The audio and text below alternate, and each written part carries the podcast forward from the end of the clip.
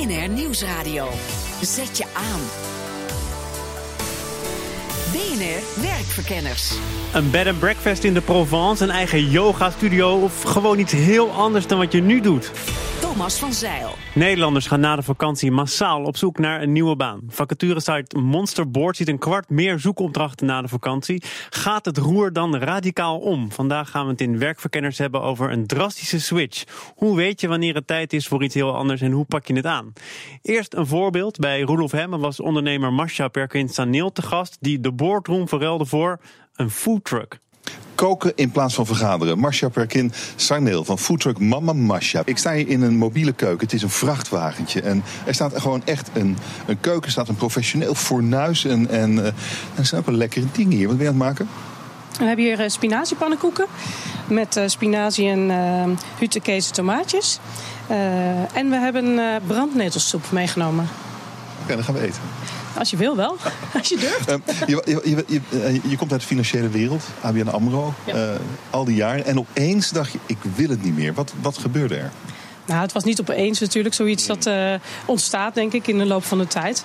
Maar uh, ik had 15 jaar voor ABN AMRO gewerkt. Later nog eventjes ook voor de Deutsche Bank. Hè. In, uh, in de verkoop zijn we meegegaan. En ik had gewoon zin in een nieuw avontuur. Een radicale switch of een nieuw avontuur. Daarover praat ik met Pim de Moré. Hij zegt zijn baan op bij Van der Landen Industries om, zoals hij het zelf noemt, corporate rebel te worden. Hij reist de hele wereld over op zoek naar werkplezier. Floor Lewin, ook een switcher. Ze was accountmanager, maar kwam erachter dat ze dat veel te technisch vond. Liet zich omscholen tot trainer en is nu loopbaancoach en trainer. En Manon Terholter is eh, manager corporate recruitment bij Young Capital. Goedendag allemaal. Hi. Pim, uh, we beginnen bij jou, want jij had een goede baan. Wat deed je precies? Ik was uh, sales engineer bij Van der Landen. En toen kwam je op een gegeven moment terug van vakantie. Althans, zo gaat het verhaal, hè? Ja, zo gaat het verhaal. Het was wel een vakantie gericht op het maken van een nieuwe stap. Um, ik heb 2,5 jaar bij Van der Landen gewerkt. En dat was een gave tijd waarin ik veel geleerd heb. Eigenlijk geleerd heb hoe de professionele wereld in elkaar zit. Uh, maar hoe langer ik er zat, hoe meer ik me eigenlijk wel begon te beseffen van als ik dit nog 40 jaar moet doen, dan uh, ga ik daar niet heel gelukkig van worden. Jij wist dat? Wist je werkgever dat ook? Dat je op vakantie ging om iets anders te verzinnen? Uh, de, uh, ze wisten wel dat er wat speelde, maar zo, zo, tastbaar was het nog niet. Niet dat jij op een maandag terugkwam en dacht: dit was mijn laatste dag. nee, van tevoren niet hebben we dat niet bepaald eigenlijk. Ik ben twee weken ehm, bij Joost langs geweest, degene waar ik samen Corporate Rebels mee ben begonnen. Joost woonde in Barcelona en toen hebben we ergens een goedkope plek uh, in de buurt gezocht om uh, het idee verder uit te gaan werken. Dus toen hebben we twee weken in, geloof het of niet, Jorette de Mar gezeten. Uh, dat was op dat moment echt het goedkoopste. toch? Ja, ja, wel echt om te werken. het was natuurlijk. oktober, dus er was niet veel te doen. Um, en toen kwam ik maandag terug en toen hadden we eigenlijk heel het idee voor Corporate Webels uitgedacht. Um, toen kwam ik maandag terug en toen ging ik van 9 tot 10 aan het werk. En toen dacht ik om 10 uur, dit gaat hem niet meer worden. Dus toen ben ik bij mijn baas naar binnen gelopen en toen heb ik gezegd, ik ga ermee stoppen en ik ga dit gekke ja. ideeën uitvoeren. Maar wat je net zei klonk als een soort fantastische referentie om allemaal bij Van der Landen te gaan werken. Want ik heb er veel geleerd, mooie tijd, uh, professionele wereld leren kennen. Maar ondertussen was het kennelijk ook al zo erg dat je dacht: hier kan ik geen dag langer meer zitten. Ja, nou, voor, voor mij persoonlijk wel. Ik denk dat het voor heel veel mensen anders is, want het is nog best een vooruitstrevend bedrijf. Uh, maar vergeleken met de organisaties die we nu bezoeken, ja, daar is het wel even wat anders. Floor, jij hebt ook geswitcht. Ja. Uh, hoe ging het proces bij jou? Um, nou, ik zat in een functie die ik uh, dacht heel leuk te vinden. En ik dacht dat die heel goed bij me paste. En gaandeweg kwam ik erachter dat die helemaal niet zo goed bij me paste. Ik denk dat mijn collega's dat eerder door hadden dan ik. Um, ik ben op een gegeven moment zelf naar een loopbaancoach gegaan. En uh, die zei, volgens mij is jouw vuurtje nog niet aangegaan. Helemaal niet? Uh, nee. Oh. En uh, ik ben gaan onderzoeken van wat is dat nou? En kwam daarachter dat ik, eigenlijk had ik altijd psychologie willen studeren. En dat dat mijn interesse is. Dus ik ben uh, naast mijn functie die ik toen had, ben ik positieve psychologie gaan studeren. En eigenlijk gaandeweg kwam ik erachter wat mijn vuurtje was. En dat vuurtje is? Uh, uh, coach en teamcoach. En denk je dat dat vuurtje lang blijft branden? Of zijn vuurtjes voor de nieuwe generatie waar we over kunnen spreken altijd een beetje tijdelijk? Nou, ik denk dat het heel belangrijk is dat je continu, nou ja, niet continu, maar één keer in de zoveel tijd weer even de balans opmaakt van ben ik nog uh, gemotiveerd? Krijg ik energie van wat ik doe? Uh, vind ik het leuk wat ik doe? Uh, maar Hoeveel ik... mensen doen dat? Of zijn ze dan eigenlijk al te ver? Zijn ze gedemotiveerd geraakt, ontevreden? Of moet je dat moment voor zijn? Nou, het is wel lekker als je dat voor bent, denk ik. Ehm, maar uh, er, er, zullen veel mensen pas gaan nadenken als het, ehm, als het al wat verder is en je eigenlijk misschien wel te laat bent. Pim, jij had een goede baan. Dat, dat betekent dus ook dat als je die opzegt, dat je vastigheid opzegt en status en geld. Hoe lang moet je nadenken voordat je dan toch die keuze maakt? Vooral niet te lang, denk ik. Uh, ik denk hoe langer je erover nadenkt, hoe meer obstakels en barrières je ziet. Uh, in ons geval is de keuze redelijk impulsief geweest. Ja, en achteraf gezien heeft dat heel erg goed uitgepakt. Ja, Manon en Holter, uh, we hebben het over eind twintigers, begin dertigers... die het vuur moeten ontbranden in zichzelf. Waar komt die zoektocht, of misschien ook wel de twijfel vandaan... bij die generatie, denk je? Uh, nou, ik denk dat de generatie inderdaad toch wel sneller op dingen uit is gekeken. Uh, en ik vind ook wel dat organisaties daar ook wel op in moeten spelen. Ja, dat um, vinden de, de mensen die die generatie vormen zelf altijd wel. Ja. Maar je kunt ook zeggen, je kunt ook wat zit, zitvlees creëren en misschien kijken of het op de lange termijn toch nog de moeite waard is. Ja, maar ik denk ook wel dat de generatie uh, inmiddels zoveel prikkels ook om zich heen krijgt dat ze eigenlijk ook wel een beetje gestimuleerd worden om die onrust te krijgen. Dus ik denk ook wel dat het uh, een beetje van de omgeving komt dat de, de jeugd of, of deze generatie die, uh, die onrust eigenlijk wel in zich heeft. Um, en ergens is daar denk ik misschien ook niks mis mee. Nee, Floor, uh, jij dacht toen je je eerste baan accepteerde, of de baan die je nu achter je gelaten hebt, dat dat de baan zou zijn. Hoe weet je dat van tevoren? Of iets echt jouw baan is? Of dat het toch niet helemaal gelukkig blijkt te zijn? Nou ja, om heel eerlijk te zijn, denk dat je dat nooit helemaal weet. En denk dat het heel goed is om, om vooral te gaan werken en te proberen. En dat heel veel mensen er gaandeweg uh, dat ze werken achterkomen wat nou echt bij ze past. Je moet ook proberen en ervaren waar ben je nou goed in, wat vind je leuk. En ook vooral moet je ervaren waar je niet goed in bent. En ik denk dat op die manier, door te ervaren, uh, je ook steeds beter kan werken naar een ultieme baan toe. Maar moet je een baan dan uh, zien als een probeersel? Klinkt een beetje minnetjes. uh, dat, daar ga je een werkgever in een sollicitatiegesprek die bij overtuigen. Nee, Ga maar, kijken of dat voor me is. Want in je sollicitatiebrief zegt: Hier heb ik lang naar gezocht en ik heb het gevonden en ik ben je man of vrouw. Nou, ik zeg het meer omdat ik merk dat uh, vooral starters, uh, die, die, die voelen een hele hoge druk en die denken echt dat ze meteen hun droombaan moeten vinden. En, um, en ik denk dat, uh, dat het goed is om op een gegeven moment gewoon te gaan werken en gaandeweg daarachter te komen. Natuurlijk moet je bewust bezig zijn met het sollicitatieproces. En ik denk dat de andere kant van de tafel er snel genoeg achter is wanneer je niet volledig gemotiveerd bent. Kijk even naar Manon. de recruiter in het gezelschap. Ja. ja, nou ik denk dat dat ook zeker wel zo is. En, um, maar aan de andere kant, wij denken ook graag mee met van joh, waar wordt iemand dan blij van? En uh, in eerste instantie wat jij zegt, weet je, word je blij van waarvan je dacht dat je heel blij van wordt? Of naarmate het gesprek vordert of je zoektocht vordert, uh, ga je dan toch een andere richting op? En dat is ook wij, wel waar wij eigenlijk uh, continu mee bezig zijn om dat samen zeg maar met, met een kandidaat bijvoorbeeld uit te zoeken. Pim de Moret, was jouw eerste baan ook een experiment of zie je dat toch anders? Nou, ik koos eigenlijk wel de baan omdat het um, heel erg breed georiënteerd was. En ik eigenlijk ook nog niet zo heel erg goed wat, wist wat ik wilde. Uh, dus ik kreeg de kans om heel veel verschillende aspecten te leren. Um, maar uiteindelijk, ja, ik, ik had sowieso niet verwacht dat ik 40 jaar lang bij dezelfde werkgever zou werken. Nee, dat is een uh, voordeel, hè? dat verwacht bijna niemand meer. Dus switchen hoort er ook een beetje bij. Ja, en het is ook gewoon nodig, want je ziet dat er uh, 87% van de wereld niet tevreden is met het werk dat ze doen, of niet betrokken is bij het werk. Ja, dat is natuurlijk achterlijk. En als we, om dan maar te blijven zeggen van je moet bij één werkgever blijven werken. Ja, dat is onzin. Je moet gewoon, ja. ik denk ook veel proberen, experimenteren. En gewoon kijken waar, wat er wel en wat er niet bij maar past. Maar tussen van werkgever veranderen of corporate rebel worden, zit natuurlijk, daar zit natuurlijk nog wel wat tussen. Ja, en ik zeg ook zeker niet dat iedereen dat moet gaan doen. Nee, um, want dat zou voor jou slecht nieuws zijn, denk ik. het zou voor mij slecht nieuws zijn. Maar ja, ik denk dat het wel gewoon belangrijk is dat je in ieder geval op zoek gaat naar iets. Um, wat wel beter bij past. En vanuit ons is het heel erg ontstaan eigenlijk vanuit persoonlijke frustratie. Van ja, het werk is niet helemaal wat we willen. Laten we nou eens op zoek gaan naar de plekken waar wij uh, van vinden dat ze het wel heel erg goed doen. Um, ja, en ik denk zeker als je iets doet vanuit persoonlijke frustratie en daarmee een, groter probleem probeert op te lossen, uh, dat dat wel een succesformule kan zijn. Floor, uh, nou hebben we het over radicale switch maken. Na de zomer moet het allemaal anders. En dan zou je natuurlijk terecht kunnen komen bij je droombaan. En dat was vroeger misschien wel piloot worden. Of uh, zoals de regisseur van dit programma zei, ballerina. Nauwelijks voorstellen, maar het is toch zo. Uh, is dat haalbaar? Ja, nou kijk... Um ehm, als ik mensen help, dan probeer ik eerst die droom in kaart te brengen. Dus samen te kijken, wat is nou je ultieme droom? En dan ga je kijken, is dat haalbaar? Ehm, en wil je die stap zetten? Wil je je omscholen tot ballerina? Ja, want jij, hebt, jij dacht vroeger nooit, ik word nu loopbaancoach. Nee, ne- nee.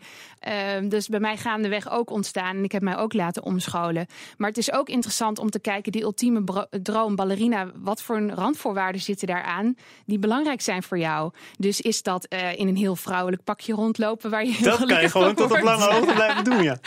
Of is dat eh, een bepaalde vrijheid? Is dat met muziek werken? Is dat heel, heel een strak trainingsschema? Weet je, dat zijn randvoorwaarden die je ook kan onderzoeken. Die je weer terug kan halen naar een misschien wat reëlere baan. Dat is wel een, een goed concept om te kijken wat je vroeger interessant vond. Nou, dat is wel een van de dingen die ik gebruik, ja. Ja, omdat we... eh, Wat wilde je vroeger worden? straaljagerpiloot. Ja, zie je wel. Nou, je ziet het, loopbaancoach, ook leuk.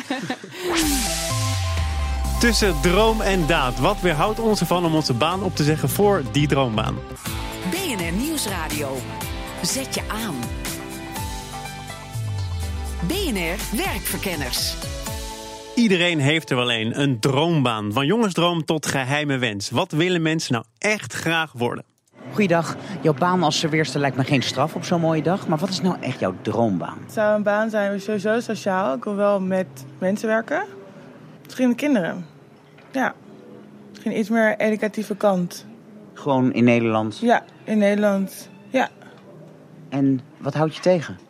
Nou, ik eigenlijk niet. Nu eerst even... Ik heb al, al een jaar gereisd, dus nu is het eerst even een kwestie van geld verdienen. En dan eh, rustig aan weer opstarten en... eh, ja, hoe noem je dat? De, je leven weer herverdelen. Is het geen droom om het reizen en het werken te combineren? Ja, jawel, maar ik wil, Amsterdam is ook wel echt mijn thuis. Dus ik wil wel ook wel weer terug kunnen komen. Ik wil niet vijf jaar lang alleen maar reizen en dan... That's it. Je moet wel je eigen plekje hebben. Iets in Amsterdam met Ja. kinderen. Ja, ja. In de zomer, als het zonnetje schijnt, dan dromen veel mensen van hun ideale baan. Wat is uw ideale baan? Jongensdroom, piloot. Piloot worden. Ja, ja. Zeggen we terwijl er een vliegtuig over ons heen vliegt. Mhm. Ja? Waarom zou je zo graag boven in zo'n vliegtuig willen zitten? Ik denk het gevoel van vrijheid. En eh, het lijkt me gewoon prachtig. Het was altijd een droom van me geweest. En eh, ja, het lijkt me gewoon echt een baan waar ik gewoon elke dag zou wakker worden en echt zin in zou hebben. Wat let je? Toen ik zag hoe moeilijk het was qua studie en eh, ja, heb ik helaas mijn droom opgegeven. Maar mocht ik echt genoeg centjes hadden, dan zou ik heel graag een certificaat willen halen. Ik heb wel eens een uurtje zeg maar, eh, in zo'n Cessna gezeten. En dat was echt een geweldige ervaring. Toen pas besefte ik van hoe mooi het, hoe mooi het is eigenlijk. Ja, de droom is, eh, is ver weg, maar misschien ooit nog als hobby. Zeker, ik hoop het. Wat is uw absolute droombaan? Mijn absolute droombaan heeft te maken met vrijheid. Dat ik met dieren en eh, ruimte en heel veel vierkante meters. Ergens op safari een lodge bestieren of zo? Nee, niet zo exotisch. Meer zo, zeg maar, ergens in de Eifel of Ardennen.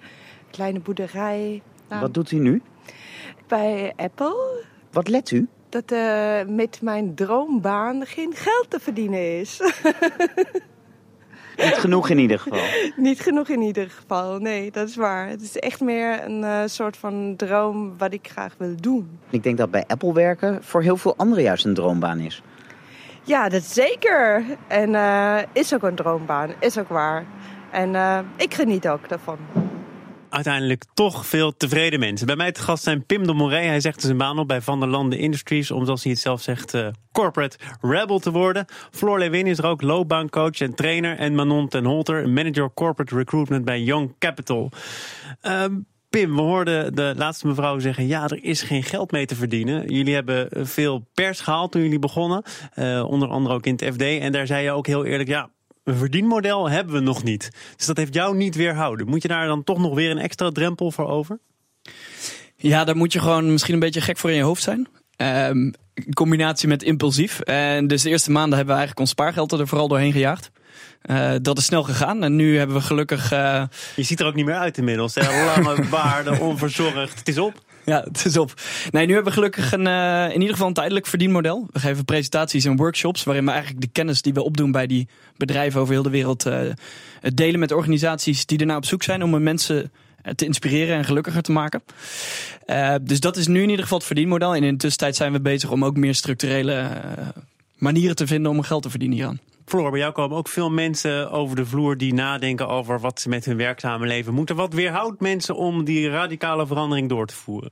Ik denk aan de ene kant dat uh, geld absoluut een rol speelt. Uh, dat hoorde je net ook al in het fragment. Um, en aan de andere kant is het ook vaak uh, dat ze iets los moeten laten van verwachtingen van of hun omgeving of hun ouders of van zichzelf wat ze hebben opgelegd.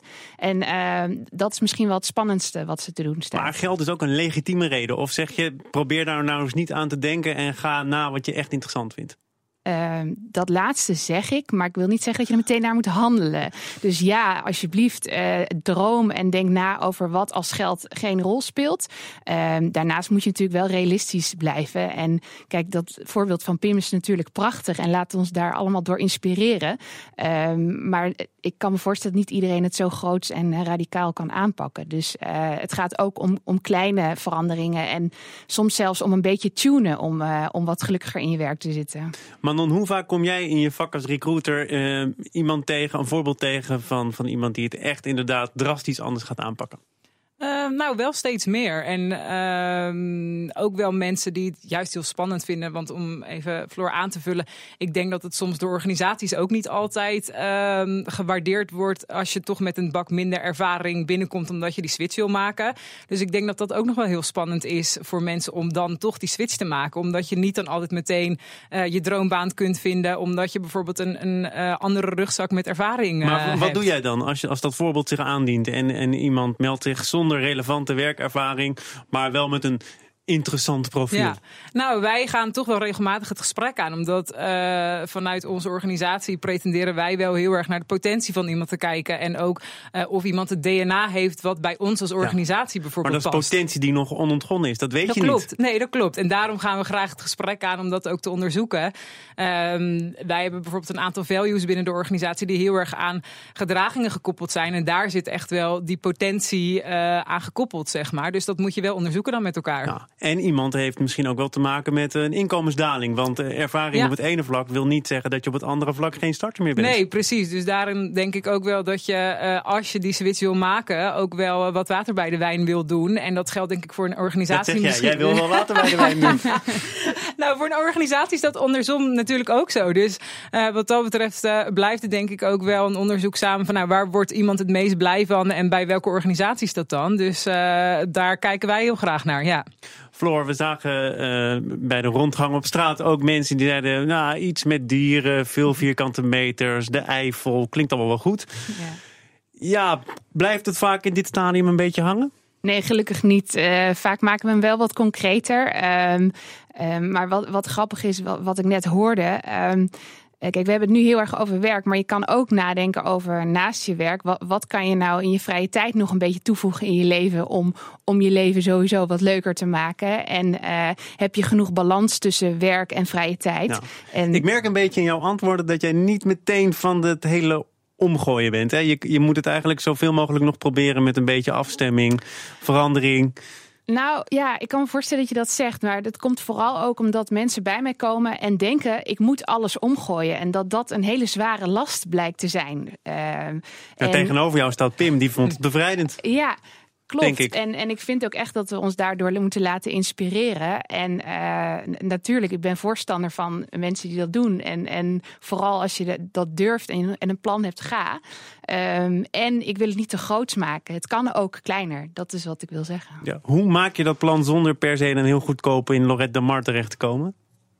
Want dat heeft Pim gedaan. Hè? Je moet een plan hebben uh, voor wat je in je werkzame leven nog wil. Dat, dat kan je doen door een zomertje ergens op een afstands uh, huisje te gaan zitten. Maar het kan misschien ook anders. Ja, het kan ook uh, om af en toe daar even een uurtje de tijd voor te nemen. Dus ga eens na. Wat, waar ben je nou goed in? Wat vind je leuk om te doen? Uh, onderzoek eens. Wat, wat vond je vroeger leuk om te doen? Uh, een uurtje nadenken over wat zou nou je ultieme droom zijn. En, en daar eens naar gaan kijken en dat analyseren. Ja, ja. Pim, heb jij het idee dat je inderdaad een spaarzame uitzondering bent? Nou, ik denk, kijk, wat je nu ook weer hoort, is het heel erg een, uh, dat mensen een plan willen gaan maken van tevoren. Nou, en dat ik denk heb je ook gedaan, toch? Nou, maar niet zo, niet zo gedetailleerd. We hadden geen idee hoe we ons geld zouden gaan verdienen. Het enige wat wij wisten eigenlijk is dat we hier heel erg in geïnteresseerd waren. En dat we hier iets mee wilden gaan doen. En dat we gewoon dachten, oké, laten we in het diepe springen. En zien waar het schip gaat stranden. En ja, kijk, altijd, ik denk dat het altijd goed is om over na te denken... wat is nou het allerergste wat er kan gebeuren? Dat je nou, failliet gaat? Nou, nee, dan hadden we een half jaar later... waren we door ons spaargeld heen, hadden we op zoek moeten gaan naar een nieuwe baan. Maar ik had nog steeds een universitair diploma achter me... met ervaring en ook weer een half jaar ervaring... Uh, waarin je op zoek bent gegaan naar wat kan en wat wil ik nou eigenlijk. Manon, bestaat die droombaan? Of is het gras altijd groener ergens anders... en als je er eenmaal bent, valt het uh, tegen? Uh, nou, ik denk wel dat die bestaat. Alleen uh, de definitie van droombaan is denk ik voor iedereen anders. En ik denk ook wel vaak dat uh, mensen het idee hebben dat het gras groener bij de buren is. Um, en daarom denk ik dat je goed moet onderzoeken wat dan de definitie van droombaan voor jou is. En wat voor factoren je daarin heel graag terug wil zien. Ja. Tot slot, van alle drie graag nog één concrete tip voor mensen die denken: ik ga het vanaf morgen anders aanpakken. Floor, wat zou jij die mensen willen adviseren? Um, ja, durf wel te dromen. Begin, begin vanuit je droom en ga vanuit daar kijken wat, wat een eerste haalbare stap is. Ja, dus uh, ballerina voor onze regisseur? ja, droom daar vooral over verder. Manon? Lef tonen, gewoon doen. Ja, maar ja, we hebben net gehoord, het is voor heel veel mensen een enorme last. Dus daar zullen ze dan toch ook een manier op moeten vinden om dat een beetje draaglijk te houden. Maar toch denk ik dat je het wel moet doen. Als je niet voor de volle 100% met overtuiging ervoor kunt gaan, dan kom je er alsnog niet. Pim, Lorette Mar? Nee, dat vooral niet. Oh. nee, ik zou iets zoeken waar je heel erg je persoonlijke frustratie ziet. Uh, want ik denk dat dat een hele goede drijfveer is om daar een probleem voor te gaan zoeken. Zo is ja. het ook bij ons begonnen. Startups. Daar kom je dan al heel snel uit, toch? Je eigen bedrijfje beginnen. Ja, ik denk dat dat een hele goede optie is. En je ziet het natuurlijk steeds meer, of als ZZP'er aan de slag, wat ook steeds, uh, steeds meer gangbaar wordt. Dankjewel voor drie concrete tips voor mensen die het vanaf morgen echt anders kunnen gaan aanpakken. Uh, ik dank mijn gasten Pim de Moree. Hij zegt zijn baan op bij Van der Landen Industries en is nu Corporate Rebel. Floor Lewin, loopbaancoach en trainer. En Manon ten Holter is uh, manager Corporate Recruitment bij Young Capital. Dank voor jullie komst. Tot slot van deze uitzending natuurlijk nog de wekelijkse arbeidstips. Vandaag, hoe blaas ik stoom af zonder dat mijn collega's daar last van hebben? Of, we kunnen het ook anders formuleren, hoe kom ik na de vakantie weer een beetje op gang? Werktips. Tip nummer 1. Zorg dat je je out of office nog twee dagen aan laat staan. Loopbaancoach Maartje Koppen. Dat geeft je de kans om mails rustig door te werken. En bovendien geeft dat je de tijd om te kijken wat je vanaf nu anders wilt gaan doen. Omdat dit het ideale moment is na je vakantie vol inspiratie. Hopelijk opgedaan tijdens je vakantie. Te kijken wat wil jij veranderen voor de komende maanden die nu nog resten dit jaar. Tip nummer 2. Wellicht heb je in je hangmat gedacht aan uh, nieuw werk, ander werk. Loopbaanprofessional Aaltje Vincent. Nou, dit tip is dan dat je zo snel mogelijk kopjes koffie gaat drinken met mensen die nu het werk doen dat jij wilt doen, waar jij aan gedacht hebt. En uh, drinken met hen koppen koffie, praat met hen. En zo bouw je tevens aan uh, een goed netwerk. En dat is broodnodig om gevonden te worden voor nieuw werk. Tip nummer 3. Hou je relaxedhaaks nog even vast, dan heb je weer een frisse blik op je werk. Loopbaancoach Milja Valentijn. Uh, maak niet meteen allemaal afspraken. Ga rustig je mail bekijken. Ga bijkletsen met collega's. Ga weer contact maken met klanten. En uh, ga vooral nog uh, na het werken van het mooie weer genieten. Zodat je je relaxedheid nog even vasthoudt. De tips zijn verzameld door Jico Krant en ze zijn terug te vinden op onze website. Tot zover deze uitzending van Werkverkenners. De uitzending kunt u terugluisteren op bnr.nl slash werkverkenners. Bedankt voor het luisteren en werk ze.